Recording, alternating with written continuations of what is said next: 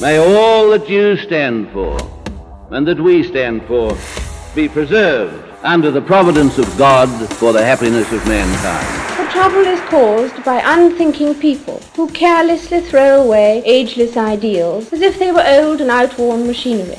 But it is the values of individual liberty, equality before the law, and the supremacy of people over the state to which we can always, with confidence, return as a powerful and uniting force. Australia is not a secular country, it is a free country. Will Q&A face up to the tough Qs? By James Macpherson. That ABC Political Talkfest Q&A recorded its lowest ever ratings on the same night Malcolm Turnbull and Sarah Hanson-Young featured as panelists was a classic case of cause meet effect. Thursday's program attracted just 224,000 viewers, which means the only people watching were those employed in the national broadcaster's legal department. The remaining 25 million Australians did anything else but tune in, and who could blame them? The Turnbull Hanson Young double act was a ratings disaster waiting to happen, even without the rehash of climate change orthodoxy thrown in. Senator Hanson Young and ratings greatness do not go hand in hand, and you've almost got to feel sorry for former Prime Minister Turnbull. I said almost. The Labor Party didn't want him. The Liberal Party tired of him. The New South Wales state government wanted him and then didn't want him after all.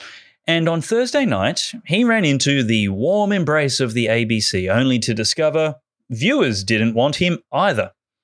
Naturally, it was a complete mystery to bosses at the ABC as to why a program focusing on climate change and emissions targets, with the miserable ghost and the Sea Patrol senator as special guests, did not rate.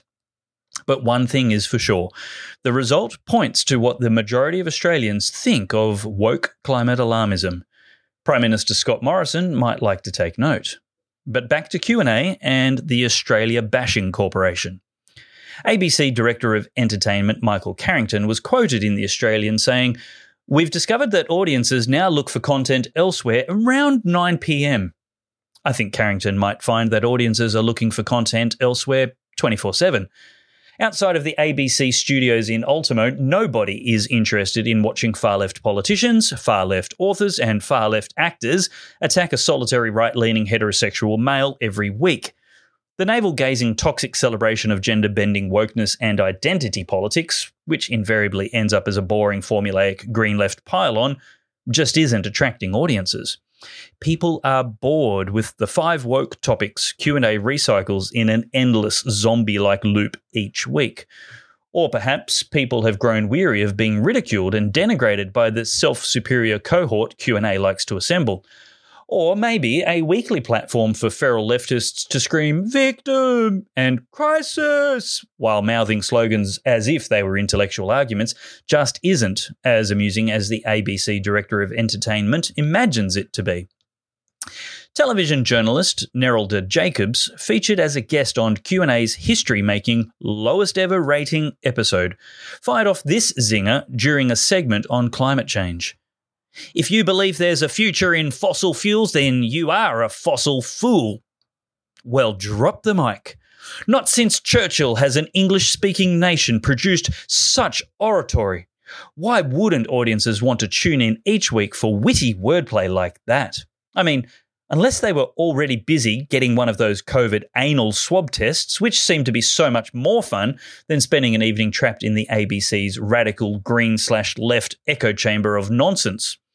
The government should sell the ABC. They would save taxpayers more than $1 billion every year forever. But the ABC will not be sold, and so Q&A will survive due to the simple fact that it is accountable to no one. It has no shareholders to satisfy. It has no advertising dollar to attract. I suspect the low ratings will hardly bother the staff at the ABC at all. Rather than bemoan the fact that barely anybody is watching these days, they will likely congratulate themselves for telling the truth even if no one is watching, and so redefine failure as a virtue and make their lack of viewers an asset.